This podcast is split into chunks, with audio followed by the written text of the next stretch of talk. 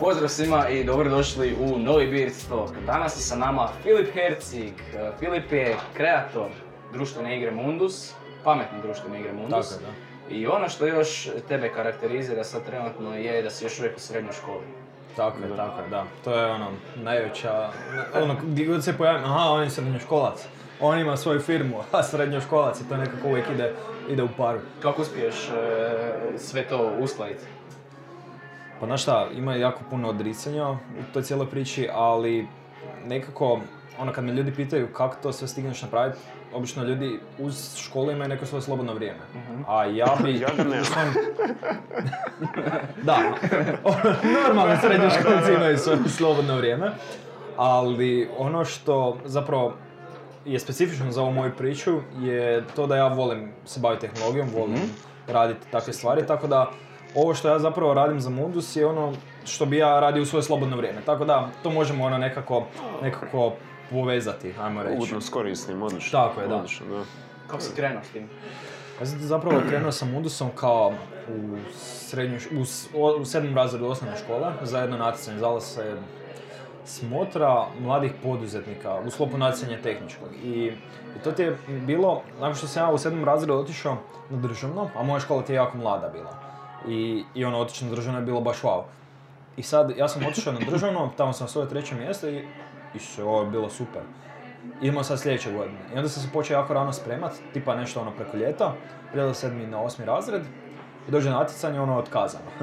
I ja bio tolikom bedu i, i nema veze, prijavio sam ga na drugo, ali tako je zapravo sve to počelo. Ja sam napravio, tema, tema natjecanja je bila napraviti igračku i, i ono, pokušati ju, ajmo reći, prodati. I, i tako sam ja napravio pametnu društvenu igru, zapravo tada je bilo ono, Ajmo, bila je elektronika, tako da sam je nazvao pametna, ali sad je fakat pametna. tako da, a, to, je, to je neka priča o početcima. I onda, kako sam postupno upisivao srednju, poznao druge ljude, tako sam upoznao i Luku koji se pridružio a, meni na projektu. Koliko vas je sad? Sad nas je četvero i to nas je već tri i pol godine četvero. Možeš da- shout out za druge članove. da, naravno, ovaj, to su Luka Dumančić, on se prvi pridružio u prvom razredu srednje, znači to je bila 2016. godina. Nakon toga, početkom 2017. tamo negdje u prvom mjesecu se pridružio i Fran, on nam je pomogao sa cijelim hardverom. Znači priča ovako ide, ja sam to napravio sve i sad treba dodati mobitel, jer kao pametna društvena igra, ideja je bila da imaš jako puno pitanja, da nikad ne, ono, da ne izgubiš, ne da ne izgubiš, nego ono, znaš kako kad igraš te društvene igre sa pitanjima, uvijek nekako ono, naučiš pitanje nakon nekog vremena. I sad kako je riješiti taj problem, pa ajmo ono, dodat hrpu pitanja, ali nećeš printat hrpu kartica, nek ćeš ih staviti jednostavno u mobitel. I ja nisam znao raditi mobilne aplikacije, tu je Luka uskočio, on je napravio mobilnu aplikaciju, ali sve je to izgledalo užasno. Što se tiče i hardvera i aplikacije. I onda je došao Fran i pomogao meni na hardveru. I tako počeo raditi. I onda za ljeto te godine, nakon prvog razreda, znači ljeto 2017.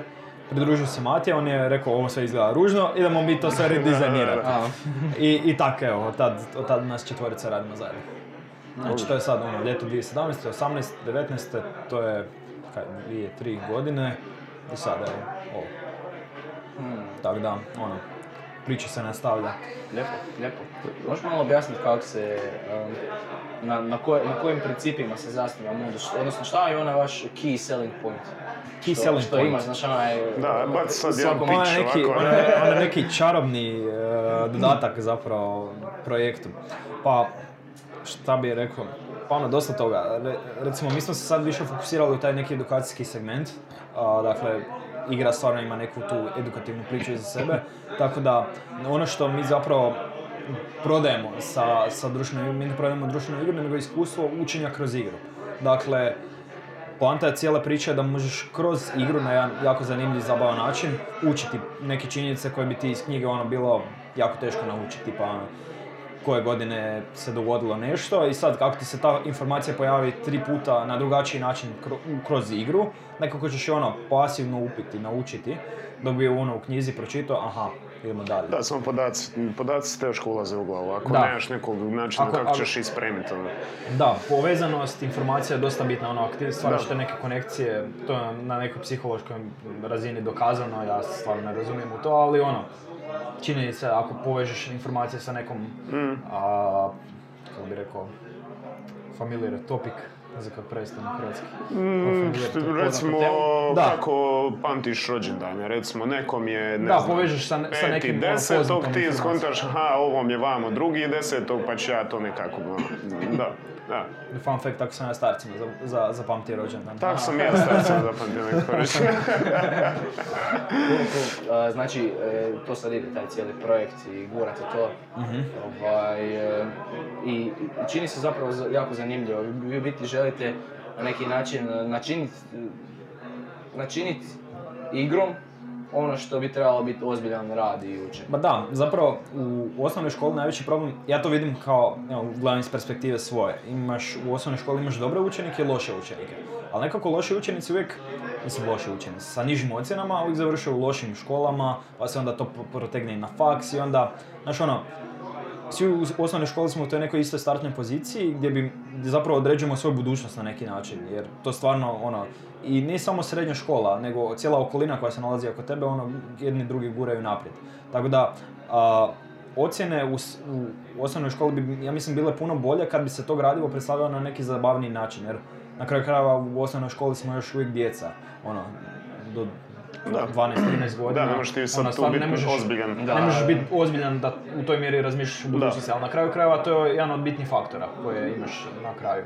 Je. Tako da, mislim da je dosta bitno predstaviti gradivo na taj jedan zanimljiv i zabavan način da bi, da bi na kraju krajeva ono, upisao bolju školu, Da, poznao bolje da. ljude, sve na, ono, na, na toj nekoj razini. Da, meni pada na pamet, uh, je igrao, uh, igrica je bila milijunaš na kompovima. Mhm. I sjećaš se kad bi igrao danima, danima, samo se pođe rotirati pitanja. Počne se rotirati pitanja. E, i je. to mi je palo na pamet kad si rekao, a dodajemo, dodajemo Je, stalno je. pitanja, počet će se rotirati. Ali to opet kroz nekakvu igru naučiš te neke stvari, Da. ali to nisu trivialne stvari. Recimo koliko je soli bilo u ovom tom gradu te godine, znaš, neki potpuno nebitni Da. podaci. Nego su dosta bitni podaci koji će ti poslužiti A kasnije. Još je fora stvar, tipa, što gra, a, sav sadržaj koji želiš ubaciti u igru, pro- svaki profesor ga može napisati. Ima web aplikaciju, logira se sa svojim da. računom Da. i napiše ono što bi zapravo pripremio na nekom nastavnom listiću, prezentaciji, zapravo baci u taj sustav da, u i sustav to se pokazuje na, da. u aplikaciji učenika. Tako da oni zapravo ono, praktički ne rade nikakav dodatni posao kako bi pripremili to, Mhm. a opet mogu na zabavni način predstaviti učenicima to što rade. Tako Da, to je genijalno. Genijalno. to je ono što je zapravo key selling point našeg Da. projekta. Da. Lijepo, lijepo. Znači možeš persona, personi... Personalizirati cije- cijeli sadržaj koji se koristi na ploči. Da, lijepo. Odlično, da je meni to bilo. je- A, sad možda ne bi išao na faks koji ideš, odnosno e, možda ne bi grafički završio, možda bi završio ne znam, nešto. TTF možda. nešto malo drugačije. Ovaj, e, jel planirate e, u budućnosti nekoj bližoj raditi nekakav dru- drugi proizvod ili se planirate kompletno fokusirati na Mundus? A, pa Mundus zapravo mi sad gledamo kao jedan edukacijski sustav. Znači mi smo počeli sa društvenom igrom i to je stvarno ono iz čega smo krenuli. Dakle ja sam napravio društvenu igru, onda je to sve nekako raslo, posla je pametna.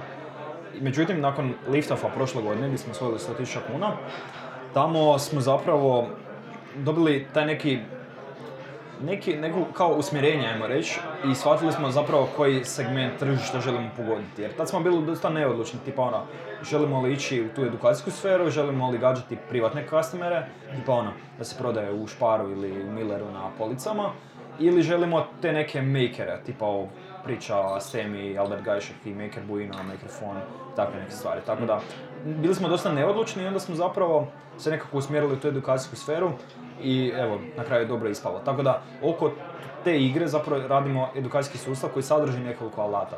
Imamo kviz, a ideja je da zapravo taj isti sadržaj koji naprave profesori za igru možeš konzumirati na nekim drugim alatima, tipa kviz, zadaće, pametna loptica, to je nešto što tek radimo, ali da, planiramo raditi neke druge alate uz društvenu igru. Znači u biti a, fokusirali ste se na nekakav, ajmo reći, B2G, radite nekakav... e, Ajmo reći B2G, da, ali ako ti prodaš direktno školi, to nije baš B2G, nego ono, možeš gledati to i bi- kao B2B i kao B2C. Znači ono, to je neka miješanja na svog troje. Da, tako da. jasno. nekakva... Jer kuš, imaš uh, user acquisi- uh, acquisition ti je kao da pristupaš, jer svejedno moraš ono, pristupati jednom po jednom korisniku, u našem slučaju jedna po jedna škola, odnosno jedan po jedan ravnatelj. A opet B2B je tu neki faktor ono da se tu zapravo preko tog jednog ravnatelja, jednog profesora, jedne škole pristupaš više profesora, više djece, ono, više, više imaš krajnjih korisnika, a opet B2G je, škole su na kraju krajeva ono, državne. Mhm, Da, da. Za koga vi onda na kraju krajeva dizajnirate taj proizvod? Znači imate kupca, imate korisnike, koji Tako nisu isti koji kupci, da. i onda imate još nekakav government koji Koji tu sve kao nadzire. ajmo regulira. Da, da. Da, zapravo naši krajnji korisnici su i profesori i učenici. A, profesori s jedne strane gdje mogu gledati te statistike igri, pre- prezentirati gradivo, a učenici koji ono, upijaju to, to znanje i igraju društvenu igru na kraju krajeva. Tako da, to, je, to, to su ti naši krajnji, a, krajnji korisnici, a kupci su ili škole kao entiteti ili pojedini profesori, a imamo i nekoliko slučajeva da su i ono, vlade, odnosno ministarstva kupci, tako da ono, na svog toga. No super, znači možeš se priobaviti. Da, da. Da, Lijepo. Ali, znači, radite nekakav edukacijski sustav. Tako je, da. Jer, gle, Kahoot je napravio odličnu stvar, oni imaju ona, te kvizove koje su online. Međutim, tu postoji jedan veliki problem što možeš uzeti postojeće, postojeće kao, ajmo reći, sadržaj koji je napravljen za, za taj neki game, ili možeš kreirati sam. Ali šta ako tom nekom sadržaju, ono, nemaš toliko vremena da napraviš svoj sadržaj iz početka, ali želiš ipak dodati nešto tom sadržaju koji već postoji. I onda se tu javlja problem. A ovako, ako postoji taj neki otvoreni sustav gdje svi korisnici mogu šerati svoj, e, svoj content između sebe, to je ono po, po nama puno bolje, jer profesori jedni drugima olakšavaju, olakšavaju posao. Jer ako recimo svi obrađuju praktički isto gradivo, to je regulirano na razini države, ti ako imaš jednog profesora koji napiše 10 pitanja i ako imaš takvih tisuću profesora, to je onda 10.000 pitanja, to nije ono malo. A ako svaki, sam, svaki profesor sam treba napisati 200 pitanja, i onda tu nastaje problem. Oni nisu plaćeni za to, ne plaćaju se ti dodatni sati. da. Tako da, mislim da je ovako puno bolje kad ti možeš recimo pošerati svoj content sa, sa, drugim, sa drugim korisnicima na tako jednoj ono, bezbolnoj razini da ti ne moraš slati u Excelu ovo ono, nego da se to sve automatski radi za tebe. Dakle, oni samo trebaju, ono, praktički je to plug and play. Staviš društvenu igru, povučeš da se preuzmu podaci sa servera, to jest to se automatski radi nakon što pokreneš aplikaciju i tebi ostaje da igraš igru. Odlično. Super. Ne, meni čast. to zvuči odlično. E, Nekako više to vidim u nekim privatnim školama nego u ovim e, državnim, javnim. Je, ono, je. Da. S obzirom da je to elektronička igra, ono, ne mogu reći da je baš skupa, jer stvarno iskustvo i cijelu tu neku vrijednost koju dobiješ iza nje je stvarno opravdava Da, njezinu cijenu. Vjerujem, da. S obzirom da je elektronička, kažem, skupa je za proizvod, sam je skupa je za prodat. Jedna igra a, košta 120 eura, tako da, ono, kad treba škola kupiti 7 komada, barem za jedan razred, što neki pedagoški standard, ako jednu igru mogu igrati četvero učenika, to je ono, ako u razredu 28 učenika da ide na 4, Da. 7 ploča. Da. 7 puta 120 eura, znaš ono, nakupi se toga. Je, nakupi se, da, sigurno. Međutim, ovaj, recimo, gledao sam Ako imamo baš- za tablete bez kamera, Da, da, a je, da, onda može. onda se može naći za jedan Za razred. modus, da. Da.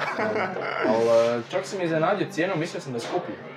Je, mislim, gle, o, a, nama, nama škole nisu, to je, recimo, razlikujemo cijenu za privatne korisnike koji žele kupiti igru i za škole, jer škole nisu ono jednokratni korisnici, oni će kupiti i onda će eventualno kupiti licencu koju će platiti na godišnjoj razini, tako da mi imamo dugoročno neke koristi od njih, ali od customera koji kupe i žele to igrat, ono, to je ploča. Ne treba mi ništa više. Tako da, to je recimo, zato što je za privatne korisnike igra skuplja. Za privatne korisnike bi bilo, ako je ovo recimo 120 eura, to je nekih a 800-850 kuna, to bi za privatne korisnike bilo oko 1000-1200. Tako da, da. Da, ali recimo, e, Albert Gajšak baš radi one Rusi telefone. DIY, DIY, do it yourself. Do it yourself phones, on smartphone, nije smartphone, već phone. phone, da. Phone. Ovaj, baš sam gledao neki dan na njegovoj stranici, o, pa to dođe oko 1200 kuna. 1200. Ne- da, ne znam. Sad, sad ću možda reći krivu informaciju, ali mislim da je bila 1200. Da gle, a, mislim, Albert je radi odličan posao. Pola Mu- Mundus tima zapravo radi za, za Alberta. A, To je znači, mislim. Da, jesmo, jesmo, od samih početaka. Recimo, Fran ti je, Fran iz Mundusa ti je, on je nekoliko godina bio u osnovnoj školi državni prvak iz robotike. Albert se isto natjecao na tim tehničkim natjecanjima. I fora što su oni zajedno bili preko ljeta u, kako se to zove, Nacionalni centar tehničke kulture u Kraljevici. To je ono ljetni kamp gdje se baviš tako nekim stvarima, robotikom, elektronikom, ovo ono. I oni se poznaju još iz tih dana. I evo sad ono, surađujemo praktički na, na projektima. Tako da, to je baš ono, dosta dobra priča. Oboje smo ono, tu, tu smo nekih godina. Albert ima, mislim sad, se ne varam, sad će napuniti 20. Ne, napunio je prije par dana 21. Ili će napuniti, nisam siguran. O, znači sve mlada ekipa. Sve. Neka, neka. A toliko uspjeha, ono... Šta znaš, ti je? ono, Baš, što si ti pitao prije podcasta, di si ti bio s 13 godina? Di sam ja bio s 13, di sam bio sa 17, a ja te ne da, znam. vidiš, vidiš, nakupi se ti godina. A opet ono, to je do čeka, do čeka, vi svaka čast na entuzijazmu i na želji i ambiciji da sve to... Ma ne, ono, gle, ovo da- što mi radimo je to, to fakat je pozitivno je, ali kužiš, ljudi rade različite stvari što njih veseli. Meni, Da, meni recimo baš to, ovo, naravno, ovo baš, baš super jer inače volim i edukaciju i volim i tehnologiju i kad to spojiš, to bi ja radio svoje slobodno vrijeme. A ovako, ono, donosim ipak i neku tu dodatnu vrijednost a, sve- svemu tome, tako da ako neko voli igrati nogomet, to je okej. Da, isto. naravno. Ako na taj način želi provesti vrijeme, ono, nema tu ništa, ništa loše, nije sad on ništa Ne, manje ne, vrijedan. ne. Tako da, ja to gledam na taj neki način, tako da, Bitno je da znaš ono u, šta, u čemu ćeš Tako je, da. uživati i da radiš to. Tako je, da. Da, samo što ono, neko ima neko stvara korist za ostale s tim što, aha. što, E, što uživa u nečemu. E, to Pa je, da, ali to je pohvalno. To je, znaš, već ono, uh, i ti dobiješ nekakvu korist, realno. Da. Ti stvoriš nekakvu korist, ali dobiješ i ti nekakvu Pa korist. dobro, Znači, to je već pretvaranje hobija u biznis na neki način. Da. Da. E, E, vidiš, radi vidiš. ono što voliš i neš radi. Kažeš ono. da, da, da, to smo baš Da, u prošlom da, da. podcastu isto spominjali. Ovaj, um, tvoj, koji je tvoj dio e, u Mundusu? Šta ti radiš? Znači ja sam ti, evo zadnjih, kako smo imali sad jedan, jedan veliki redizajn cijele, cijele ploče, jer smo trebali dovesti ovo malo u red. Ja sam ti radio na razvoju hardvera, znači cijelo sklopovlje koje se zapravo vidi na fizičkoj igri sam ja dizajnirao. A, uz to rješavamo ove sve neke papire koje trebamo voditi, Da, da, iako da. ono, nikad nismo imali iskustva i onda se to, ono, svaki šest mjeseci moraš raditi kao te kao neka izvješća, ajmo reći za FINU, i onda trebaš ono milijon i dvjesto tisuća računa skenirati, a uvijek se nađe neki račun koji fali ili je izbljedio ili nešto, onda trebaš to slati mailove, i obično tu cijelu komunikaciju prema van, a, dakle prema korisnicima, prema dobavljačima, taj zapravo neki supply chain radim ja. Tako da to je, možemo, možemo proći po svakom od timu. Može, ajde, Da, baš, naravno, baš me zanima čuj koji skill. Ovaj, Fran nas je isto upoznao u Algebri, a, znači on se, on se isto bavi, on se zapravo prije ra- bavio razvojem hardvera, ali još uvijek a, na tome radi. A, I uz to naravno software, ono, sav software, znači taj čovjek valjda sve zna. on je hodajuća reći. Ali za tehnologiju. Da. I, I njega bismo isto ugostili, ali... je Fali stolac. Fali, ne, ima stolac, nema mjesta, tako da ono... Ma, to je okej, malo, dobro. malo, malo je. A, Mogu ja okrenut leđa ovako tu da se... Da, da. Da. I, uh, dakle, on radi na softveru i hardveru, Luka isto radi na softveru i hardveru i on je recimo sad radio ovaj novi PCB koji imamo, Fran ga je redizajnirao, a Matija, četvrti član, on radi na dizajnu i taj neki cijeli kreativni proces vodi, kako, kako izgleda gameplay, kako izgledaju, kako izgleda aplikacija, kako izgleda web stranica, kako sve općenito izgleda. S obzirom da ste svi sad ono u srednjoj školi, Nismo svi u srednjoj školi. A, bi- bilo je jednog trenutka kad smo bili svi u srednjoj školi, ali recimo Matija i ja smo samo u srednji, četvrti razred. A Fran je prošle godine, odnosno ove godine, upisao FER, znači on je prva godina FER-a, a Luka je na trećoj godini FER-a. Zapravo Luka je najstariji od nas. Ja sam Luku upoznao, on je bio a, treći razred kad sam ja njega upoznao, ja sam bio osmi. I onda kad sam upisao petu kao prvi, on je bio četvrti. Tako da, ono, Evo to je jedna ta- razlika. Da, to je bila jedna trenutak kad su svi Ta, ta, tad je da, bio taj trenutak. Mada je tada Matija bio u drugoj školi, on se prebacio u petu uh, u trećem razredu. Tako da, volimo reći da smo svi iz peta. Aha, Da, da, da. dobro, dobro. Ok, Um, ok. Šta sad, koji ti faks planiraš upisati? Ja ti prijavlj- prijavljujem uh, američka sveučilišta, u procesu sam isto kao i Matija. I nekako smo cijelo vrijeme u toj zajedničkoj priči. A neke cilje, ne bi sad, ono, pucam visoko, stvarno pucam visoko jer, a, gledam, Da, ako ću, moraš ako ću- visoko, gledaj. ako ću ići, ići studirati van, pogotovo tako daleko, Da, da. onda ono, ne želim ići studirati na FAIR 2 u Da, Americi, da. želim ići studirati na Harvard, Yale ili tako neke fakseve. A ako to ne prođe, onda ću definitivno ostati ovdje u Hrvatskoj i upisati FAIR. Mhm, mhm. Dakle, to je neki plan za upis faksa. Vjerujem da je Mati isto tako. Znači fair. FAIR. FAIR. Evo reći.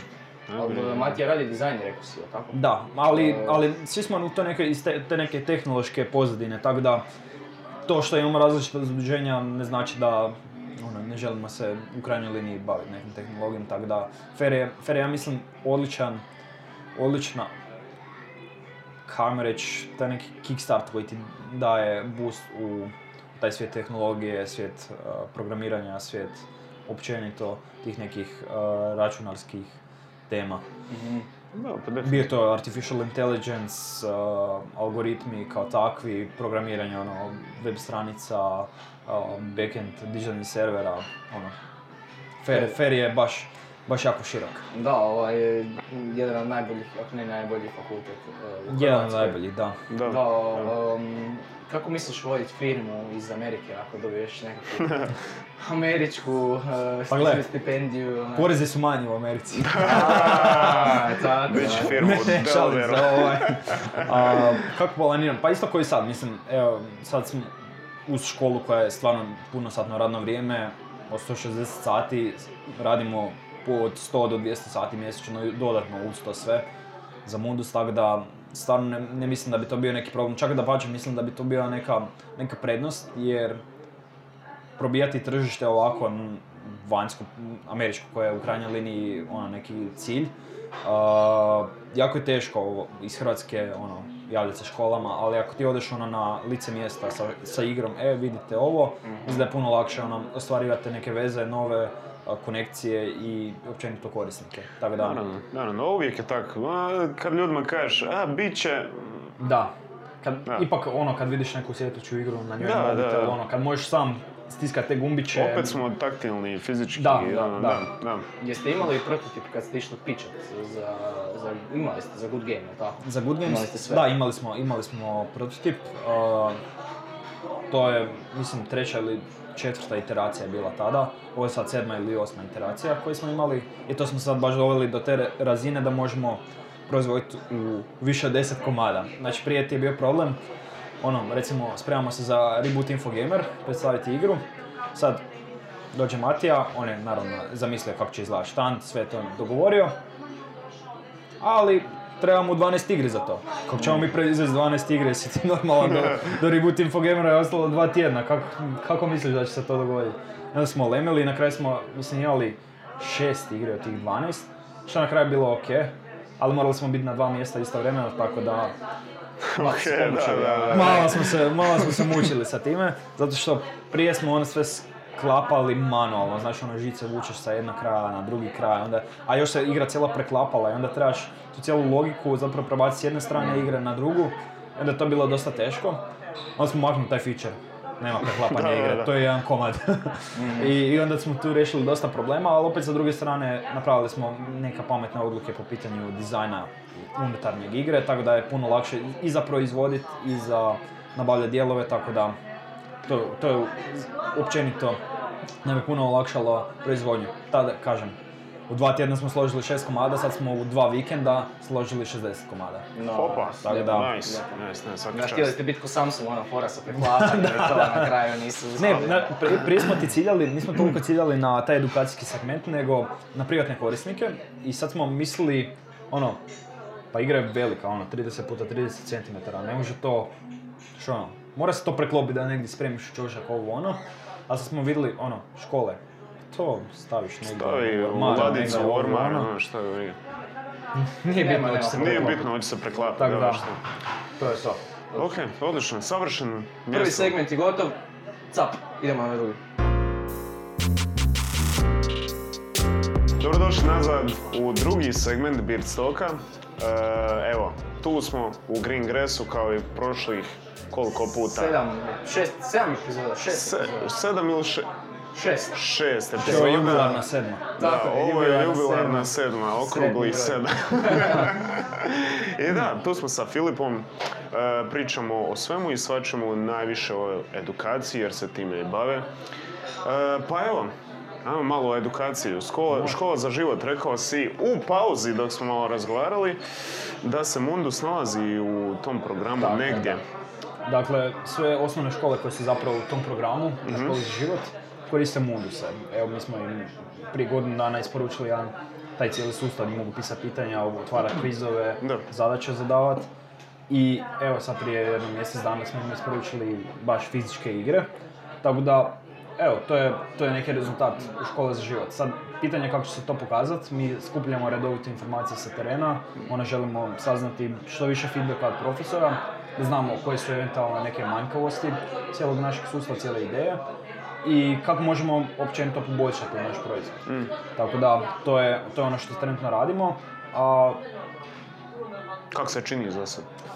pa profesori, općenito, ono, teško im izaći iz te neke komfort zone, Naravno, a, ako mora raditi ono. nešto dodatno. Da. Međutim, baš je suprotno u školi za život, više, barem s ovima ljudima kojim smo mi radili, onak dosta su više zainteresirani za to što, što se nudi, tako da puno pozitivniji feedback od nekih drugih škola koje su, eto, nisu unutar škole za život, ali učenici koji opet na kraju krajeva koriste to su jako pozitivni oko toga. Sve, sve samo da se ne uči. Da, da se da, pasivno da. uči. Tako je. odnosno, Da, oni zapravo ne shvaćaju da se uči. Da, Da, u biti ponovno. zavaraš mozak na neki način, da, da, da u biti misliš da se igraš, Da. a ono, zapravo si upio ne znam koliko informacija Da. i naučio neke korisne stvari. Da. To mi, se, to mi se jako sviđa ovaj, kod tog cijelog principa. Međutim, nekako mi se čini da ta škola, škola za život nije baš najbolje zaživila u Hrvatskoj. Znaš ono, um, Kao implementirane, ali ne znam šta se događa. Da, na primjer, moja sestrična mala ide u, u školu, či, či- isto koja je dobila status te škole za život, odnosno bili su jedna od, eksperiment, od je, škola. tako I ovaj, ono, tableti ne rade. E, tableti bez kamera koji Da. su ono, isporučeni ne rade. Um, Prvo pit- pitanje, kako su, o- kako nađu tablet bez kamere? Razumiješ, ono, mobitel već 10 godina, apsolutno svi imaju kameru. Kako nađu tablet bez kamere?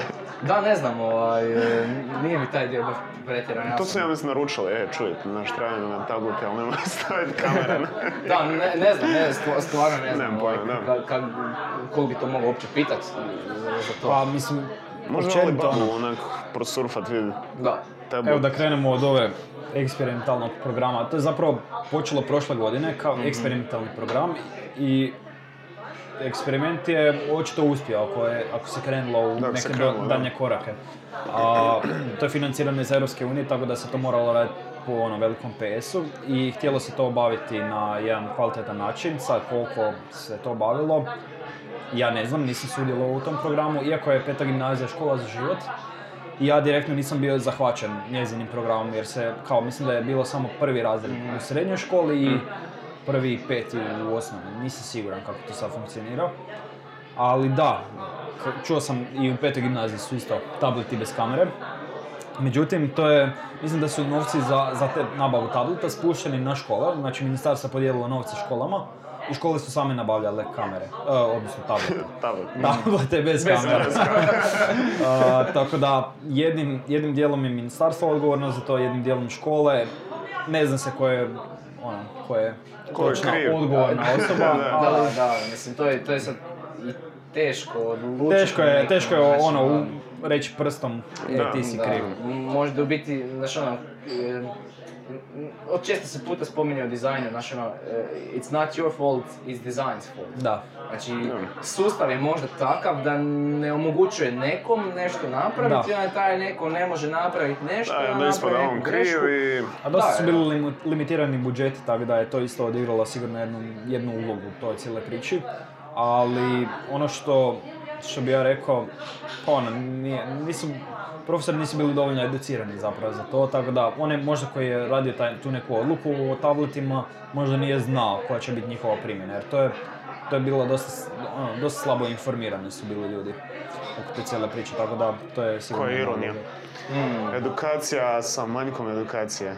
da, Za one koji educiraju. Na, nažalost, nažalost. Misliš da se ta škola za život, da, da li je zapravo e, dovoljno uvesti nekakve tablete i nekakvu tehnologiju u sve to, ili je zapravo potrebno promijeniti čitav princip rada, čitav način rada? Ko- Ne, drago mi da si, da si spomenuo to. A, općenito je hrvatsko obrazovanje, ne znam zašto svi gledaju na to kao neku ono, rupu nasvirali, jer stvarno nije. Ja gledam, mi, mi imamo jako kvalitetno obrazovanje. Samo činjenica da ja u srednjoj školi imam 14 predmeta, Amerikanac ima 5 predmeta. Amer- Amerikanci imaju 5 predmeta, govorim konkretno o SAD-u. Znači 5 predmeta, matematika im je nakon drugog razreda srednje izborna, uh, science koji obuhvaća i fiziku i kemiju i biologiju im je izboran. I, ali naravno oni mogu birati neke svoje kao izborne predmete, oni to zovu AP classes, Advanced Placement classes. Tako da ja mis- stvarno mislim da, da je naše obrazovanje ultra kvalitetno, iako imam sve tri godine do sad sam imao 3 i 2 iz matematike kao završni, završnu ocjenu. Sam napisao top 1% SAT a, koji piše 8 milijuna ljudi diljem svijeta. Top 1%. Možda je to i čak i bolje, ali 1% je kao, postocima se kao Da, najmanja podjela. da, da. Tako da možda je u 0,001%, Da, nikad nećemo znati. Ali činjenica da se stvarno jako dobro to napisao, tako da sa dvojkom iz matematike u petoj gimnaziji ja sam napisao top 1% na svijetu. Tako da ja stvarno mislim da je naše obrazovanje ultra kvalitetno i da nas odlično priprema za neke, neke daljnje, daljnje iskorake u obrazovanju.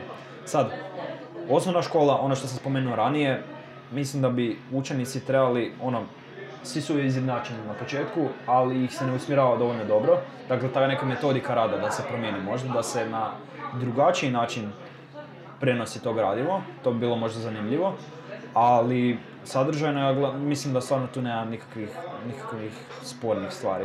Da, super, ako prvo čestitke na, na, na ovom vrhunskom rezultatu, Da. na jed- 1% je Da. SAT stvarno, stvarno. stvarno vrhunski. Kao drugo, a, da, a, postoje škole koje definitivno u Hrvatskoj su kvalitetne i u kojima definitivno mogu parirati sa, sa svjetskim školama.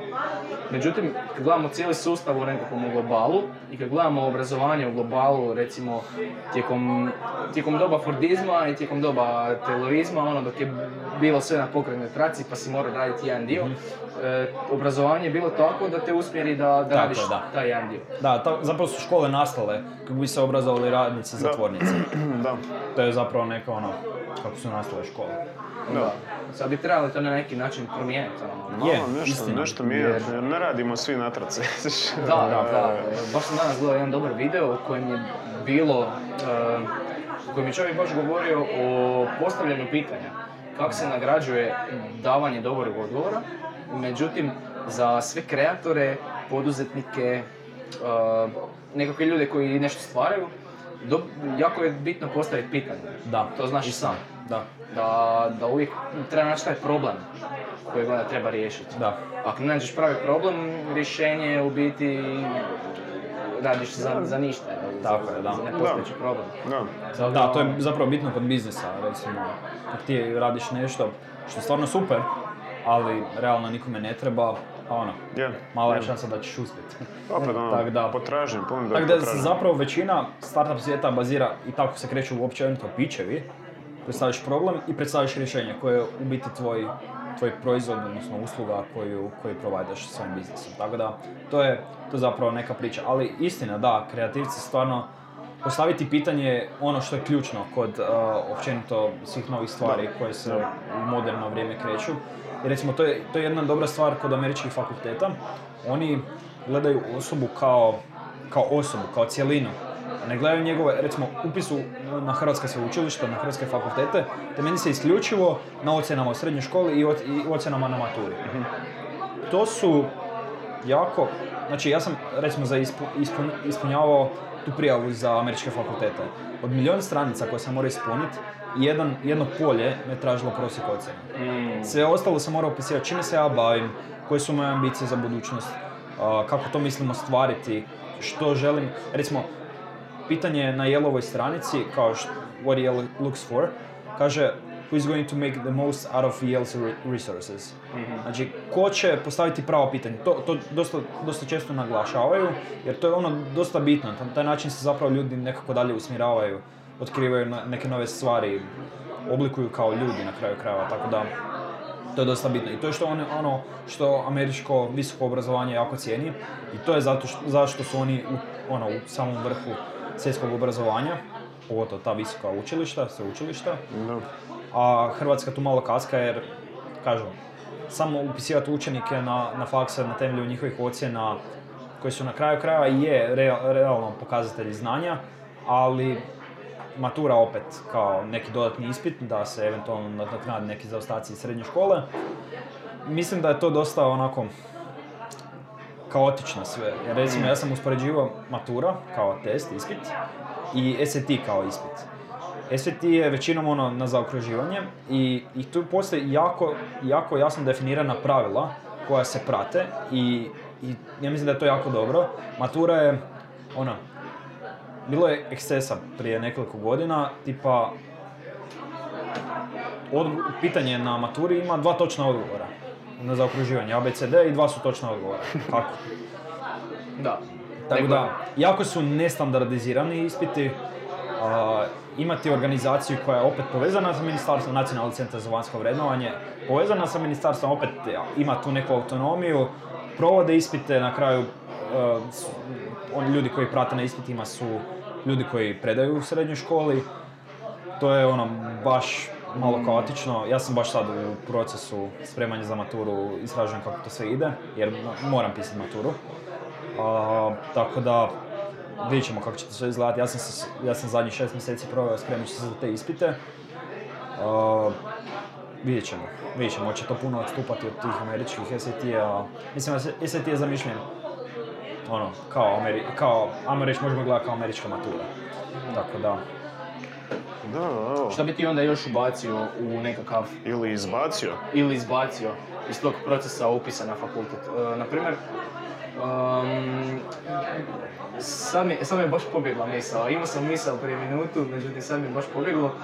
E, htio sam te pitat e, vezano uz e, taj cijeli proces mature u biti. E, na koji način bi ti još mogao vrednovat učenike, osim toga, ajmo reći nekakvog objektivnog, gdje ono imaš nekakav Imaš brojeve, metriku. metrika je, da. sve postoji. Točno, netočno. Na koji način oni tebe u biti vjeruju prema, prema kad, kad si ispunjavao te papire za Yale, za ovo, e, šta se tu gleda? E, kako tu subjektivno možeš procijeniti? Neko, neko može reći, ja želim biti, ja želim ići na, na Mars, želim biti astronaut, ne znam nešto. On nema plan da to ostvari, niti on ima volje da to ostvari, niti on ima ambicije, niti on radi dovoljno jako za to. E, ista ti je stvar, zapravo, to je ono, ovisi o, o osobi koja ocjenjuje te tvoje planove, ambicije i sve. Ista ti je stvar na startup natjecanju. Mi kažemo, mi ćemo imat, e, to su mi najbolji mi ćemo imati do kraja sljedeće godine 200 tisuća dolara a, prodano, 5 miliona, ono, gore neke nebulozne brojke.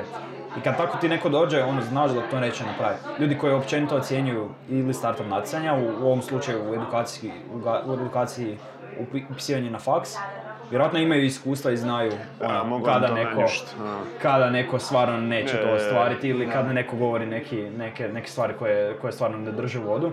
Tako i ti fakulteti. Recimo ja sam imao, imaš, imaš pet faktora koji ti utječu na, na, na upis na američka fakulteta. Pet glavnih faktora.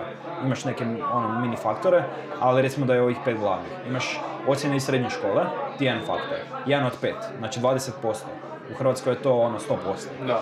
Onda imaš uh, SAT-eve, odnosno standardizirane ispite. A, Što biti znači jesi ti sorry, to da znaš možda šta znači? a, prije se to zvao Scholastic, a, Scholastic Aptitude Test, a sad mislim a, Scholastic Assessment Test, kao Mhm, spremnost da budeš na faksu. mhm, ok. To je drugi faktor. To je drugi faktor, standardizirani ispiti. Treći faktor su tvoji eseji. A, znači, eseji u kojem, ajmo reći motivacijsko pismo, u kojem pišeš ono, šta si radio kroz srednju školu, što planiraš raditi, koje su tvoje ambicije, kako ćeš najbolje iskoristiti res- resurse i, i ta neka poznanstva i, i prilike koje ti se otvaraju na tom sveučilištu. To su tri faktora. Četvrti faktor su, su preporuke profesora. A, znači, profesori s kojim si ti blisko sarađivao u, u srednjoj školi, s kojima si najviše nekog kontakta ostvario i koji su te mentorirali na natjecanjima. To je četvrti faktor i peti faktor su zapravo tvoji extracurricular activities, Da. odnosno stvari kojima se ti baviš izvan škole. Njih opisuješ u eseju, ali ovo ih samo kao navodiš i koliko su zapravo jake. Recimo, svi, svi mislim ne svi, ali dosta ljudi koji se prijavljaju na te fakultete su sportaši koji očekuju da će na temelju svojih sportskih uspjeha, koji su stvarno ono genijalni, rijetko ko može, upasti na te fakse. Ali često se dogodi da ne upadnu, baš iz tog razloga što jako puno sportaša.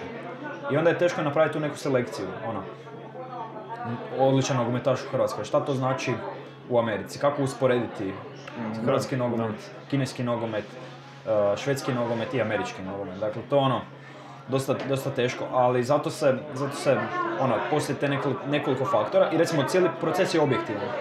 A, tvoja aplikacija koju ti pošalješ, oni to isprintaju i prolazi kroz dva, dva čitatelja. Prvi čitatelj i drugi čitatelj. Ako se oni slažu, uopće u pravilu se slažu, tvoja, onda su oni tvoji cheerleaderi pred tom nekim, tom nekom komisijom koja se sastoji od 70 ljudi. I onda oni glasaju, ono kao u saboru. Za, protiv ili ideš na listu čekanja. Čovječ, stvarno Znači- imaš osjećaj da si, da si bitan. Da, 70, pazi, 70 ljudi čita tvoj, to jest ne čita, nego dva ta čovjeka. I ako se ne slažu, onda ide treći čitatelj koji odlučuje o tome. I onda su oni tvoji, ta dva čovjeka, su tvoji Predstavnici na neki predstavnici način, zapravo da, da. predstavljaju tvoju prijavu, odnosno tebe kao Pičaju aplikanta, tebe. pičaju tebe kao Da. aplikanta pred komisijom. I tako funkcionira cijeli proces. I onda komisija odlučuje primljen, odbijen ili ideš na listu čekanja. Či jebote. Tako to funkcionira. I to je dosta ono, i subjektivno i objektivno, ali generalno ja mislim da je jako pošten proces. Da, da, da. Tako da možda, jer ono, recimo, ja imam neke slabije ocjene u sred... mislim, slabije. Ja prolazim sa četiri. A, I neke ocjene, U petoj četvorka je, brate, je, ovo. istina, istina. E, Ali recimo neke ocjene koje ono stvarno niti me zanimaju, niti imam vremena baš previše baviti se sa nekim Znam predmetima. potpuno šta misliš. sa nekim predmetima i sad ono, kako ćeš ti objasniti nekom hrvatskom faksu, e, ja sam se bavio biznisom, kad ono, uopće to, uopće Da, to njemu ne, ne, njemu nemaju neku validaciju toga, vicu nemaju, ne, ono, da. tako da mislim da je, da je američki sustav po pitanju toga puno bolji. Da, ali koliko Da. bi trebalo zapustiti ljudi. Koliko bi to trebalo zapravo ta neka tranzicija iz ovog našeg sustava u taj, jako, jako puno ljudi bi zapravo trebalo raditi dodatan posao, što bi općenito bio, mislim, Da. nama dosta veliki kas. Mm. Tako da, I a ne znam, gle, možda, možda jednog dana bude nešto tako. Možda ove profesore koji su kao, ajmo reći, višak zbog odlaska djece, jer po, poteglo se sad pitanje nakon ovog štrajka, e, da, štrajk. E, štrajk. E, Prvi tjedan faks, o bože, faksa, Škole. škole. Prvi tjedan ajme, škole ti je došao ovaj, Kak nakon ide? štrajka. Kak ide? Jes se previše usjedio kući? E, sam, sve sam radio, samo ne sjedio. Tako da, a, mene je štrajk, je- štrajk je općenito užasna stvar, a, jer smo mi kao maturanti izgubili jako puno. Da, vi ste baš pogođeni. Vi ste target skupina. Mi smo koja- baš ono, na- Da, targetirali su se vas naši starci da se pobune.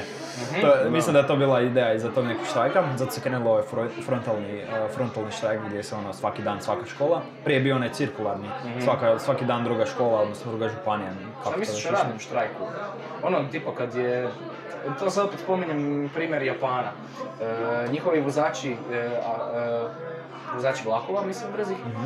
su štrajkali na način da su još uvijek vozili vlakove, međutim imali su neke crne vrpce i nisu naplaćivali karte. I znači, A, ok, ono, da, to e, funkcionira jer ne dobivaju lovu. ne oštećuješ čovjeka koji treba doći na posao, koji se oslanja na taj vlak, međutim oštećuješ firmu za koju radiš. Da li je tako nešto moguće u Ne, Hrvatskoj ne znam kako s bi obrazovanjem? škole. Da, I škola je ono dosta, i nastavnici. mislim, jedino da ono, ne predaju, ali to je ono praktički što su radili sada. Tako da, Da. m, mislim, država nema nikakve koristi od toga što mi idemo u školu. Mislim, ima u nekoj, ono, Da, dalekoj ali- budućnosti, ali... Financijski da i oštetiš, ono, da odmah skuže neko nešto, ne, Da, ne možda znam kako. Mislim da su, da, da ono, općenito državne službe nemaju baš nekog velikog utjecaja, ali ja mislim da je ovaj štrajk baš ono totalno fulan, jer ako su baš, gledajući sa te neke profesorske strane, ako su baš htjeli pokazati ko, koja je njihova vrijednost u društvu, su trebali ono, pričekaj, recimo u Rumunjskoj su to napravili, ja sam baš istraživao neki dan, a, pred kraj školske godine svima su zaključili petice, svima su zaključili petice. I, i propala je cijela godina upisa na fakultete. Da, jer su svi imali Svi su imali petice i nije bilo nekog realnog pokazatelja kako, kako pisati djecu na fakultete. I onda su naravno vladajući morali pristati na zahtjev profesora. Škola se održala, održala dva tjedna, zaključi se realne ocjene i upisali su se fakultet. Eto ga. Wow, eto to. je Eto, rješenje. Do, do, do, Tako ste način. trebali. Da, Eto, tako su to riješili u, Mađa, u U Rumunjskoj. Rumunjskoj, da. lijepo Ali recimo u, ovdje u Hrvatskoj, ok, bilo je to, stvarno profesori su potplaćeni, što je je, ali ono, nisu svi, kažem, uvijek ima dobrih profesora i loših profesora. Stvarno, ima profesora koji zaslužuju deset puta veću plaću, ali Je, je. imaš neki profesora koji stvarno ne zaslužuju ni ovo što rade, To je što primaju trenutno. Tako da, Da. opet, treba naći neki balans, ali generalno, iz naše perspektive kao maturant, iz moje perspektive kao maturanta, dosta se toga izgubilo, ali sa opet druge strane, mene kao Mundusu, to mi je vrijeme jako odlično došlo, je. se poklopile neke isporuke, imali smo ovaj Zagreb Connect na ko- za koji sam se mogao spremati, imali smo jučer sastanak u Sloveniji sa slovenskim ministarstvom, tako da, ali jučer je taman počela škola, to je bilo ono, kaže, Plenković kaže, počinje škola, a ja, a idem u Sloveniju. Kako je prošlo Zagreb Connect? Zagreb Connect, pa evo, osvojili smo drugo mjesto, 160.000 kuna, od tih inicijalno 24 tima koja su bila primljena u redakcijalacijski program, onda se selekcija smanjila nakon prvog pića internog na 18 timova i evo, onda smo pičali na tom finalnom, finalnom natjecanju Zagreb Connectu. Prošlo je super, a, osvojili smo te novce, kažem, evo sad je da proširimo biznis, razvijamo nove alate i napravimo najbolje moguće iz tih sredstava. Tražite nove ljude. Trenutno ne, a do, ono, Ne, nije ovo, ne, da, ne, nemam ja sposobnosti.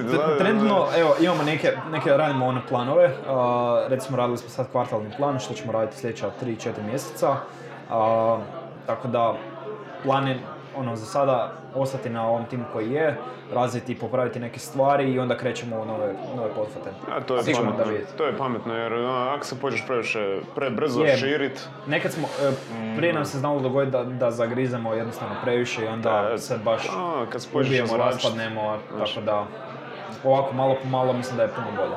Da, treba imati nekakav ono realan plan. Da. stabilno, polako, lagano. Mi smo mislili snimat, to jest nije to bilo već, kao prvo ćemo, ajde, prvo ćemo podcast u dva tjedna. Onda su mislili, a ajmo svaki tjedan ćemo podcast. I onda nam se pružila prilika da snimimo četiri podcasta u jednom tjednu, međutim, a, Mi ne onda smo rekli, ne, sistema, ne da. šanse. ono, ne možeš, izgoriš nakon nekog vremena, Je, istina, istina. izgoriš i ono, moraš jednostavno maraton. Da, Da, je, ono, jer jednostavno nije neka tehnička stvar da se tu dođe, da se tu priča, nego da se tu i psihički, kreativno, mentalno je, odeš, je, ono, ne možeš. a. Odeš, odeš u, Treba se isprazniti. Ne tako možeš. Da, da, da, ono, ono. kreirat kontent je u biti dosta teško. Na, na- I vi isto imate, vjerujem, problema s tim da... da Je, ništa ne ide na silu. Ja bih rekao da ništa ne ide na silu. Ono, ako ti ideš nekoga, ajde ti osmisli ideju. Ono, kako ću osmisliti ideju, kako ću osmisliti... To, to, ono, ima dosta takvih projekata koji se prijavljaju na startup natjecanje, ono, Da. došli su samo za to natjecanje, su napravili projekt, ideju. Da ne radi to tako, ne, ne Da, možeš, da. ne možeš pod nekim Ne pritiskom možeš biti kreativan. Je, je, uopće. To ne ide. Evo, savršeno mjesto za završiti segment. Uopće ne ide, to ne ide, ne ide po Ali pritisku to je, biti da, kreativan. da, da. Je, slažem se. e, šta je ovo? E, drugi korijen iz četiri, segment podcasta je god. Drugi korijen iz četvrti i kat, četvrti. Kat, kat, Dva Okej, puta kore... ko- Korijen Korijen, korijen, iz četiri. Da, isto. Kak te E, ispravi? Trebamo se malo refreshati na matematici, ipak si ti priprema na maturu. Kad, kad, kad, Kad? gotovo, gotovo. Vidimo se ljudi u trećem segmentu. Ajmo malo o tehnologijama. Znači, Može. e, Nije strana tema. Znam da nije strana tema, pogotovo ne za tebe. A, evo recimo 5G mreže, to mi, je, to mi je jako zanimljivo s obzirom da i tvoj izum, odnosno tvoj proizvod koristi, tehno- koristi mobitel kao tehnologiju. Pa e, vjerojatno znaš dosta o 5G mreži i sad mene zanima. am, Da li ću dobit rak? da, da li ću dobiti Ovo je rak? bilo u ovom sarkastičnom. Mislim da su se provlačile po, po medijima te neke informacije da je 5G mreža ono baš užasno veliko zračenje, ali, pa ne znam, što danas ne zrači? Da, da, Baš to. Realno. Život prouzrokuje rak, znaš. da. Jer, Samo što realno se ono, živo. moraš gledati neke ono, trade-offe koje dobiš sa ne, nekim novim tehnologijama. Kuš, automobili su super izum. Ispuštaju CO2. Da. Znaš, ono, uvijek imaš neki, Plus, neki minus, pros and cons u cijeloj priči, tako da, ali 5G tehnologija mislim da će, neće još zaživjeti tako skoro. Ja bih rekao da to, da ono, pogotovo u Hrvatskoj, da se treba izgraditi ogromna infrastruktura kako Da, bi to nešto bilo moguće. Vidjet ćemo, vidjet ćemo. Možda, možda u, čak ne u Americi. Ja bih rekao da će naj, ona, najprije zaživjeti u Japanu ili u Koreji. Tako. Japan, Japan i Koreja. Da. Da, oni Pa su- da, nekako mi to logično zvuči. Da, oni su ovaj, sad definitivno tehnološki, Da. ono, zadnjih 20 godina napredovali da, da boli glava. Pogotovo zato što sam najveći driver, ja mislim 5G tehnologije je Samsung, koji je ono iz Koreje, tako da mislim da oni sami guraju jako veliku infrastrukturu tamo, tako da to je, to je nešto što je ono, mislim da je dosta bitno da se, da se u početku uspostavi tako nešto, kako bi kasnija zapravo, kasnija evolucija te cijele priče bila moguća. Gdje ti vidiš primjenu te tehnologije? Ono, od prilike, ono, sad na nekim... U bankarskom sustavu bi bilo jako, jako zanimljivo to vidjeti. 5G mreža. U, u, nisi to čuo, prosto. U bankarskom sustavu. Bankarskom. recimo burze, burze, burze bi, bi bile puno, puno zanimljivije. Baš ovo što smo pričali u pauzi, znači transakcija na burzi, ako ja od trenutka kad dam svoje novce do trenutka kad sam stvarni vlasnik dionice je ono nekoliko dana. Što je ono, nekim ljudima to može puno značiti. Mislim da bi 5G mreža i još neke stvari tipa blockchain bili odlične, odlične stvari. Tako, ono, cijeli, cijeli zapravo ta automatizacija sustava bi bila puno, a, puno bolja i efikasnija i cijeli sustav bi bio brži. Da. I autonomna vozila, recimo, Da. hrpu primjene. To mi je isto Da, to, to, to, isto, to isto jako zanimljiva priča, recimo Mate Rimac je imao zapravo jednu jako, jako zanimljivu ideju, mislim viziju budućnosti, on, slušao sam jedno njegovo predavanje, kaže da svako vozilo komunicira, ali ono, ne, ne komunicira, nego kao nesvjesno su povezani svi automobili na cesti koji su autonomni i točno zna kada koji koči, ko- kada koji ubrzava i Da, da, to bi bio ono koordinirani sustav koji jednostavno ne bi imao grešaka. Da, jednostavno ne bi eliminirao te neki ljudski faktor koji je na kraju krajeva ono, odgovoran za, za sve neke greške koje se dešavaju u sustavu. Ali opet to je, to je neka priča, opet sad treba tu ući u dublju, dublju analitiku se AI-em i, i nekim drugim stvarima. Još nismo spremni za to, pogotovo infrastruktura u Hrvatskoj koja Da. ceste su Katastrofa. užas. Recimo imamo bi- biciklističke nisu, brate, biciklističke, u- uzmimo primjer biciklističkih staza. Znači, šta su biciklističke staze u Zagrebu?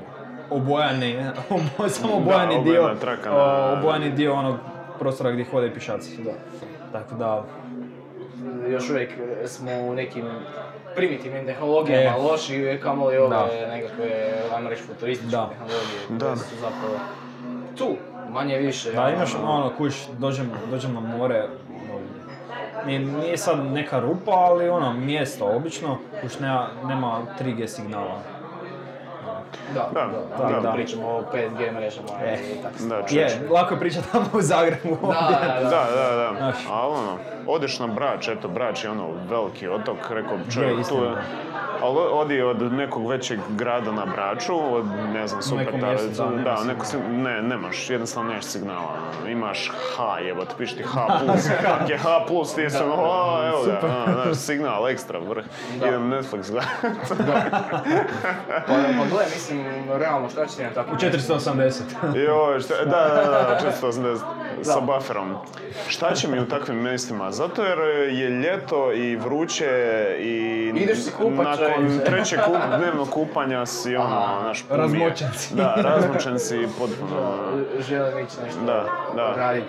Želim biti povezan sa Da, želim se zatvorit u, u sobu, upalit klimu i ono, sve ovaj rad. Ali fascinantno koliko smo zapravo postali ovisni tim uređajima, da je to, to strašno. Zadnjih deset I- i- godina da. u smartphone je... Jel, ono, jel možeš zamislit e, osobniju stvar od tvog mobitela? Vidiš šta? Ono, je, zamisli da Novčanik je možda. novčanik, čak Iako, ono, novčanik, čak i to imaš. Čak i to ono, Na neki način, ono, ono Apple Wallet. Da, da. Recimo da izgubiš e, mobitel, ono, bilo bi ti ujeben. Znaš šta, fotke, e, brojevi, poruke, Da, pozivi, bome, sve ti je, e, društvene mreže, sve. Zato sve čuvaš na Google i Google ti bude najosobnija stvar. E, ako već imaju sve, da imaju još više. Da, da, da. Šta ti misliš o, o mobitelima? Da li bi se mogli kroz, kroz nekih par godina pojaviti neko, neka, neka stvar koja bi mogla na neki način zamijeniti mobitele? Jer ono, postalo je, znaš ono, ovo nije prirodno. Je, je, istina. A, Treba nam one leček Terminatora, znaš. ono. Mm. to je zanimljivo. To je stvar, da. zanimljiva stvar. To raz- Google Ali- Glass je bez veze. Ali ono, stvarno ne mogu zamisliti nešto što bi mogao kuš. Ovo je ono što smo pričali ranije, ne možeš forsati nešto. Da, možeš da, kreativu da, sad forsa, da, da. da. da. Ali, ali da, te, mislim, mobiteli su se, ovo, je, ovo, ovo sad što mi imamo kao oblik smartfona je stvarno bilo nezamislivo tamo negdje 2005. 2004. Dok se 2007. nije pojavio prvi iPhone, to je onda krenula lančana reakcija. Da. Pa ono, da- ne znam, možda, sigurno će se pojaviti nešto što će zamijeniti ovaj oblik mobitela koji danas poznajemo, možda će to biti ono ne- nešto što ćemo, možda ćemo imati im- neku elektroniku implantiranu u naše tijelo. Čip. Da. Da ne možemo sad to percipirati baš. Da, teško je, teško je ono, kuj, šta su ljudi prije 100 godina znali za mo- mobitel, što je mobitel? Da, da. Tako da, Da. Isto nisu mogli percipirati. Neuralink je recimo bio ovaj, zanimljiva Sorry? stvar. Neuralink. aha, da, da, da, od Elon Muska. Da. da. Je, je, fora je stvar. To, cijeli, cijeli koncept zapravo da preneseš ono mozak u, neki čip ili tako nešto, to je ono baš fascinantna stvar. Je, je. Mislim, ne zvuči neostvarivo, znaš Ne, ono. ne zvuči neostvarivo, čak i nije neostvarivo, recimo, recimo uh, u, ima jedan znanstvenik u Hrvatskoj, uh, Korado Korlević, uh, on, je, on ima one zvizda- zvizdarnice u Višnjanu. A, pa da, znam, zato mi je poznato ime, da, da, da, zbog tih zvijezdarnica, da, da, da. Je, uh, znači oni su radili istraživanje sa, sa ne- nekim ljudima izvana. Znači moguće je povezati živce, koji su zapravo, živci su praktički struja, ono, kroz njih ide struja, Da. električni signali. A, moguće je povezati živce sa elektronikom.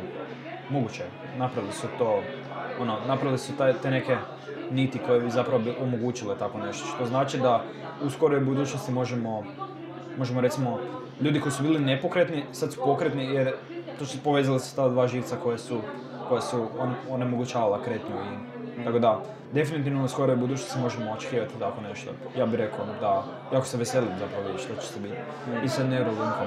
Gledao film Transcendence, Ne? Johnny Depp, baš je u, o A, tome. jesam, jesam, da. Di frajer si prebaci, ono, čitav um na kompjutere. ono. Da, jesam, to sam, ali nešto on njega zajebe nekako, ne, Ma, nešto opet nekako. ono, AI, roboti, ovo, ono, Da, se protiv da, njega da. i to je to. Da, ne se- znam si gledao možda debatu od e, Musk i Jack Ma. Uf, uf. Nisam. E, to vidio? Nisam. E, Jack Ma je rekao da roboti nisu u stanju e, nisu u stanju mm, e, okrenuti se protiv ljudi kao e, Da. umjetna inteligencija nije u stanju doći na taj Da. nivo da budu pametniji od ljudi i da skuže da su pametniji od ljudi. Da, ali A je onak, Da, da. "E, ne slažem se s tobom. Ali zanimljivo kako tak dva uspješna čovjeka koji se definitivno kuže u to što, o čem pričaju, jer da se ne kuže ne bi bili tu gdje jesu, imaju toliko različite stavove o tome. Ja Da, to su, to su onda, da. mislim, Elon Musk je ono pravi primjer američkog, Da. američkog poduzetnika, dok je ono Jack Ma ipak iz druge, druge kulture. Da. Ali, ja vi- više sam na Elonove strani jer ono, Da, ipak on dolazi iz te neke sfere, tehnologije, je Jack Ma ono, Da, on ipak, Prodaja. prodaja, da. da. Elon ima više iskustva, definitivno. Elon ima više iskustva s tehnologijom, ovo je ipak ono povezivanje tih nekih faktora. Dosta mi je naivno to čut od tako velikog, velikog lika. Da, ne znam što bi rekao, Ma. mislim možda Kuš na kraju krajeva mi, mi smo ti koji kreiramo tu tehnologiju, pišemo te algoritme, a sad Istina, da će, da. da će doći do te neke razine samosvijesti, moguće. Mislim, bio je onaj primjer, ako se ne varam, prije godinu dana ili tako nešto, gdje je Microsoft izbacio ne- neki AI robot, pa je na kraju počeo ono pod utjecajem Twittera pisati neke nacističke, promovirati neonacizam, ili tako nešto bilo. Nisam siguran, ali mislim da je Je. tako nešto bilo. Sad ne znam koliko, koliko je to bilo istinito, koliko ima istine o tome, je li to bila ta, ta razina samosvijesti ili je to bilo nešto treće, ono, vrijeme će pokazati. Ali svakako ono, nije se za igrati. Nije, Da, nije da. definitivno se nije za igrat, jer ono... Ali dobro, do- donijeli su se neke, nekakve, nekakva, nekakvi prvi koraci, nekakvi prvi zakoni o je- postupanju. da, je da. Pentagon, ja mislim, izdao američka vojska. Znači. Nemam pojma, ali ja sam gledao onaj uh, film se zove, mislim, I, Robot ili tako nešto. Mhm, sa Will Smithom, jel? Tako je, da, da, da. Gdje imaš one dvije generacije robota, jedna je kao Da. ono, gluplja, nema tu razinu samosvijesti, ovo ostali ono, ono jedan frajer što, Da. robot koji je po frajer. Da, frajer. Da, da, koji je da. pobjegao. da, da. Tako da, ono, definitivno, Ja. Možda ima neke istine u tome. Ne Nije znam. za lizanciju u svakom slučaju, Da. ono, treba se... Nije za otpisat. Da, istina, istina. Da, nije, Treba treba vježbat. vježbat. To, to najava sam bila. tražio, to sam Jel ovo najava bile? A, nije još, nije, Nije još. još? A, ajmo još malo o, o nekakvim tim futurističkim temama. A Znači, što misliš o Cybertrucku? Da, Cybertruck. Super mi je onaj, onaj post na Twitteru, napravio sam ga samo za mimove. ne, ja sam šokirao kad sam vidio taj, ono, a onda sam vidio, aha, a, to je Musk, ono. Da, da će on to napraviti, ono. Da. Meni je, meni je prezanimljivo bilo ovaj, kak je on lik bacio ono Kak je fail, faila je demo. Da, da, da, da. Odmah Čekaj, ajmo probat na drugi prozor. i onaj drugi put. Odmah sam se sjetio... A ne znam, to bila neka greška u proizvodnji? Da, Jobs je imao isto E, e, Radilo je. Da, da, da, da. Mislim da Ajde se spojite za internet. Da, da, da. Aj, aj sad svi svaj. To je ponovio nekoliko puta. Mislim da je, mislim da je, testovi su im bili kada staklo nije bilo pričešćeno za, odnosno nije bilo montirano u auto. I valjda su, kad bi bacili taj, kako su već testirali, vibracije drugačije Da. bile i staklo bi pretrpilo to. Da, da. A valjda ovdje kako su ga montri- montirali... Da, možda e, drugačije. re- Mislim, da. oni su testirali, prije, prije toga su pokazali, ono, bacali su kugle na ono stak, onaj glas Da. shit koji je bio tamo. Da. I nije se razbilo, tako da, on baš se čudno. Ali kažeš, kao što kažeš, Da. možda, možda su to neke vibracije drugačije se ponašale. Nešto malo defektnim. Da. Jebi ga, pogodilo mu se. Da, e, A mislim, mislim, je li mu to išta... I onda se na kraju pravi zvuk, kao, a barem nije prošlo kroz. Da, da, da. Gledaj, realno koliko mu je to naudilo. Nije baš. Nije. ja mislim samo... Ne. to ono, b- baš dobar marketing, mislim da baš zbog Da. toga što Da. se to dovoljno poslala takvira. Odlično znam. Da, da, A i sami dizajn draka je. A, to je ono, ne. Ne, ja, ja bih ga kupio. Zašto A i ne? cijena nije neka apsurdna. 50.000 eura, dolara, koliko? Da, za onu naj, 50.000. najjeftiniju verziju. tako. Da. Da. Znači, od 90.000 dolara za nekakvu verziju koja je ono, full mileage, što, je- što u biti nije tako strašno. Gori. Da. Drama. Pogotovo za američko tržište. što- Da, kod nje su A nova općenito auta. terenci su skuplji, ono koliko je, on neki Mercedes koji, koliko sam ja, sam ja gledao, neka G serija, Da, 200 G serija, 300 tisuća, 200 300 tisuća dolara. Da, da. Da. Ovo nije uopće bezobrazno. Ne, me- meni se baš sviđa što je išao na takav dizajn, što je išao na tako ono nešto Ne, groundbreaking. Baš je otišao skoro za Ukrajinac. Da, da, da. Da, a vidio sam postove kao špekulacije kako će izgledat. Ne, ni blizu. Ma, da. Ma, ni bl- ma kakvi, ono, ništa. Samo su zalijepili Tesla logo na onaj grill ispred, izgleda kao bilo koji Fordov pick-up, ono, ikad, znaš, ono, malo drugačiji. Aha, da. Ništa. To je nešto onako kad je svako pokušao pogoditi e, kraj Game of Thronesa. Da, Pa, ono, svi, svi, ono, Svi ne imaju svoje teorije, svi imaju svoje teorije, a na kraju ništa. To, Da. Znaš šta, nisam gledao Game of Thrones. Nisam ni ja, evo.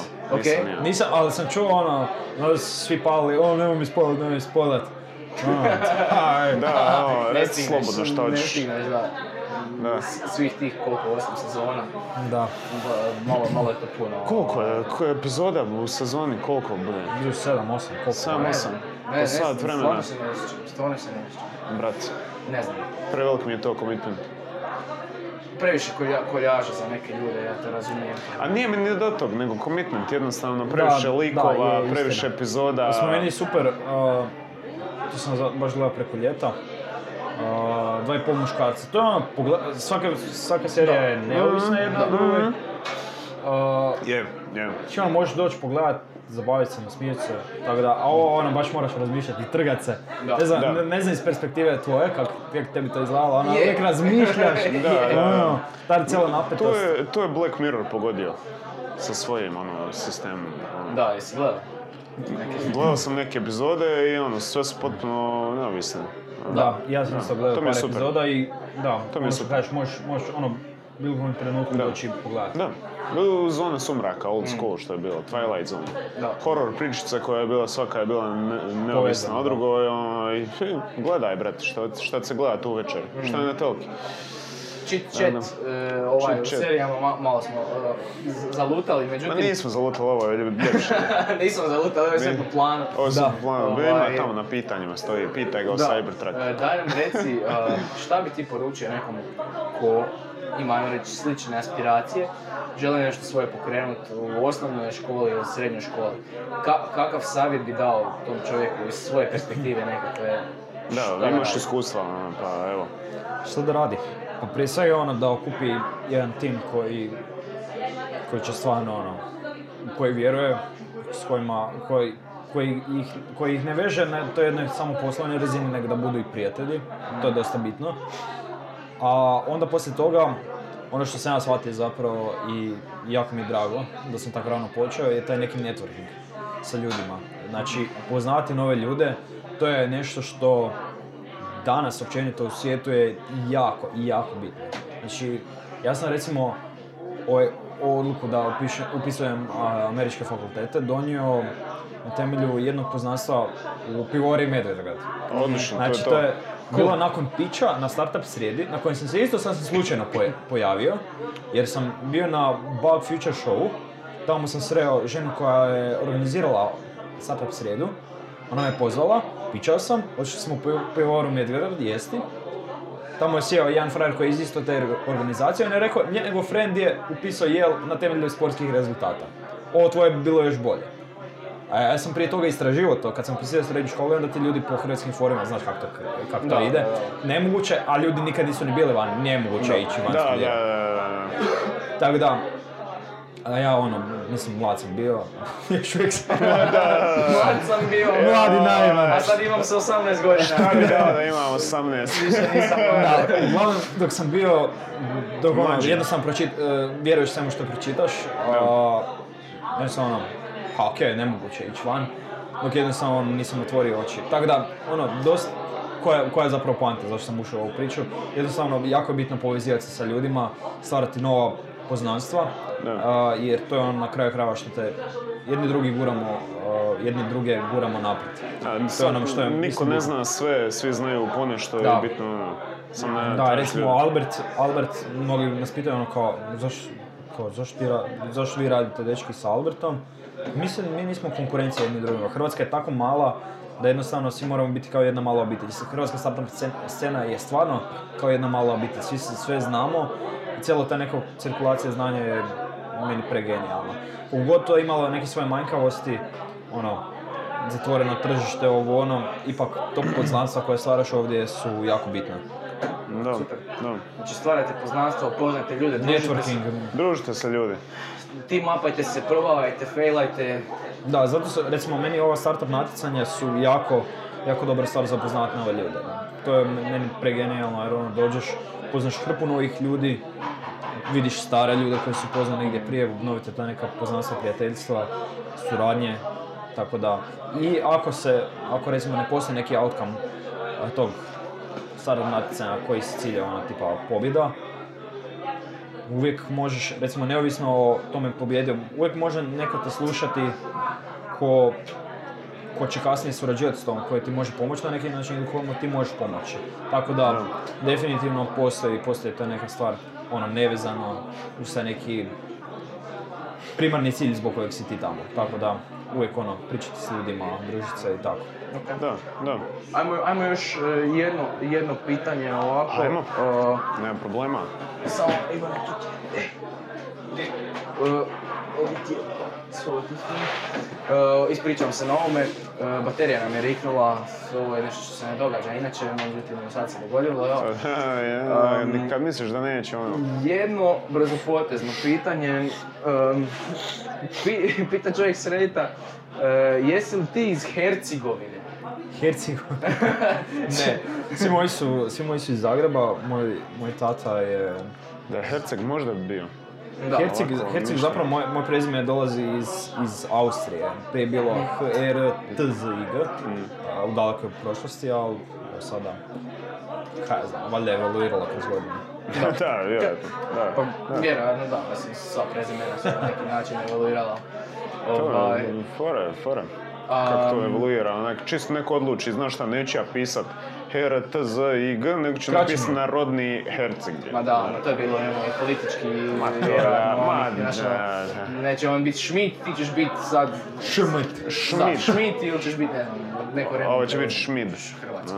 Da, da. Tako. Ovaj, I bilo je još jedno pitanje, kaže, e, programere je jako teško naći, kad ih nađeš košta jako puno. Ako si ti programer, što misliš, je li ti bolje zaposliti se u nekoj firmi ili svo svoje vrijeme investirati u konkretno ovaj proizvod? U, dobro pitanje.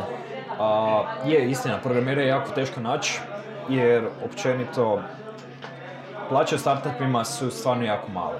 To je, ako krećeš u nešto svoje, stvarno moraš biti svjestan toga, da ono, prvih N godina stvarno nećeš imat, ono, ne, ne možeš si jednostavno priuštiti neke stvari, ali opet sa druge strane, mislim, nama je lakše jer nemamo nekih životnih troškova, još smo u srednja škola, živimo sa starcima, ovo ono.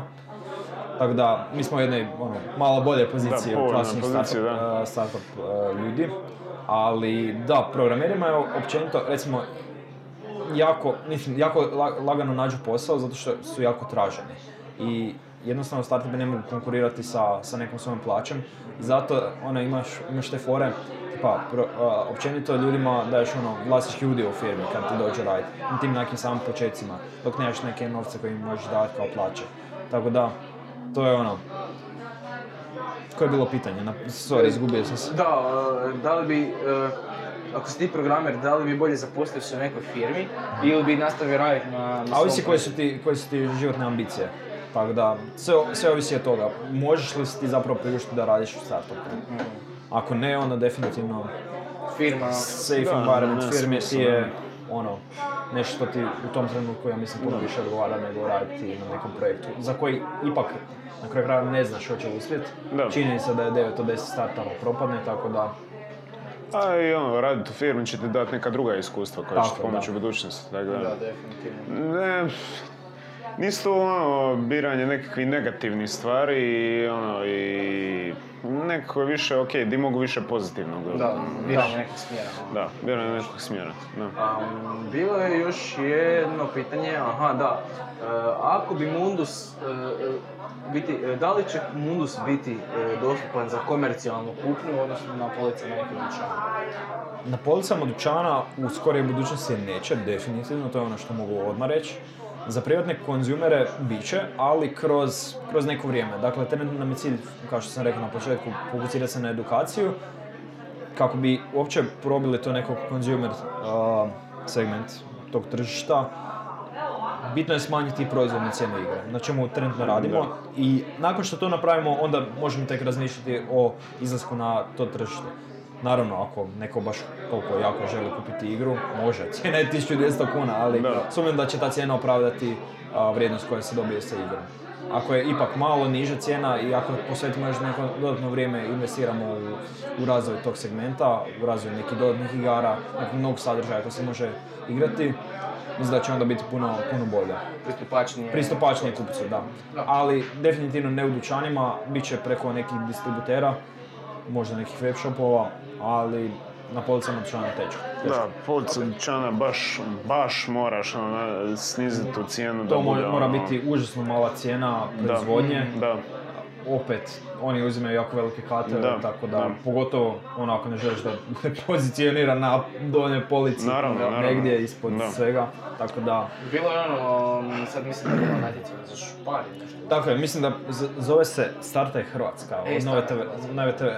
I sad sam bio, jučer sam bio u Sloveniji, u Mariboru. Startaj Slovenija. A, isti, da, isti sve. logo imaju. Isti, Isti logo. logo. A mislim da je možda ista franšiza, nemam pojma. Vjerojatno, da. vjerojatno regionalni projekt. Da. da. Tako da, bilo je baš smiješno vidjeti. Ali isto, baš smo ušli, baš smo ušli u špar. I ono, Startaj Slovenija. I onda tamo, tamo neki proizvod, bilo je dosta fora. Je A gle, ali pozitivna je priča. Ja Da, mislim da, da, se dosta toga može, može tu dobro, dobro ga napraviti. Ali Neka, mislim da to neka. ono, treba baš gađati neku široku publiku, a ne, ne neku ono usku nišu. Naše je još uvijek u toj nekoj uskoj niši. Jedino, kažem, ako, ako, ako to preraste u toliku, toliko, toliko mjeri da mi možemo proizvoditi za jako male novce i samim tim prodavati za male novce, onda možemo ga, gađati na tu neku široku masu. Za sada ostajemo fokusirani. Što više pozitivnih priča, toga nam treba. Ja- Dosta, ja- dosta istina. negative. Istina. Eto, ne znam, ljudi, došli smo do Svaki kraja. dio moga tkiva. Da, Uglavnom, dobro, dobro, e, ajde sad. sam jednu majku, sorry. A, kakav si sport? Sportno, e, bavio sam se nogometom 8 godina do trenutka kada sam morao jednostavno prestati zbog manjka vremena. To je bilo u krajem prvog razreda srednje škole i to je to. To je to. super, To je to. neću ti Ali- ništa poslužiti što sam nogomet radio za sad. Ne, mislim, do, Za dobit će, ovaj trenutak. će neke ono, par dodatnih bodova u na faks, ali Istina, ali u ovom trenutku u sad, ovom trenutku U ne. ovom trenutku u sad ti neće, idućih minutu ili dve, vidjet ćemo, ti neće neće uopće. poslužit upravo zbog što... Je slijevak ili dešnjak? Slijevak ili desni. Dešnjak. Ok, odlično. Gdje nam je, gdje nam je triskica? E, Gason, Daj gason. nam triskicu. Jel to ona tvrđa? Ona što Čekaj, čekaj, škripi je mekša. Čekaj da vidimo šta je ova tu. E sad, koja je, koja je? Da, da vidim. zvuku znaš, a? Da, po zvuku. U, ova je teža, brat. O ne.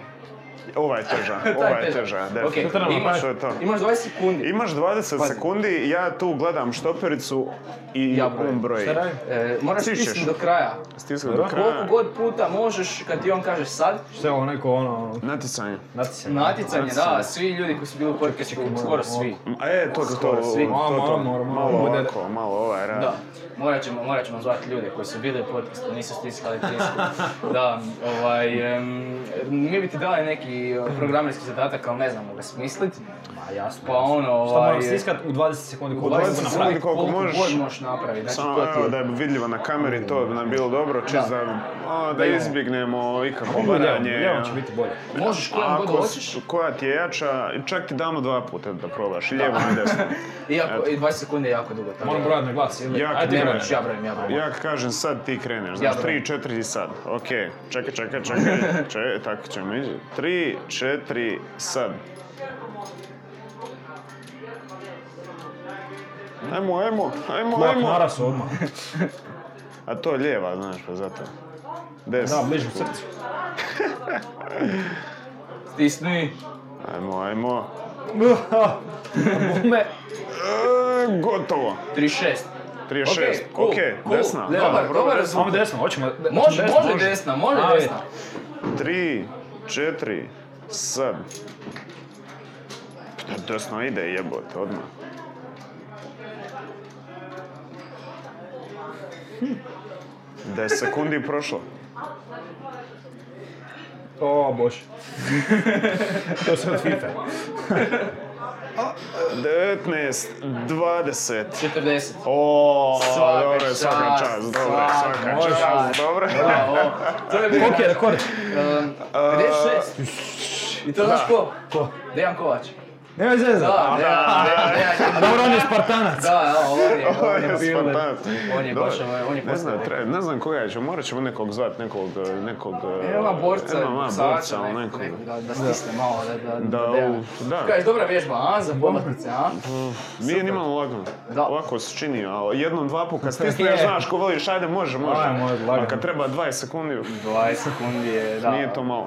Bome ljudi se isprse. Eto ga. To je to. E, ljudi, e, hvala vam puno na gledanju. E, Na slušanju. Hvala tebi na gostovanju. E, Mundus možete provjeriti, imaš, imaš web stranicu. Uh, www.mundus-game.com Sve je u opisu. Tako je. Naš današnji snimatelj je bio Ivan Porupski. Zahvale Ivanu na Hvala, predivno snimljenom materijalu. I e, Evo, šta ništa, reći? ja sam bio Oliver, on je bio Petar. Ja sam bio Petar. Sad su promijenili. Sad više Sad nismo. više nismo, sad je on Oliver. Ne, ne. Kuš bio je u modi. Sad sam bio. Aha, okej. Petar. Aj, voz. Ok, prekidam ovo sranje, ajde idemo. Vidimo se. Vidimo se u idućem podcastu. Peace.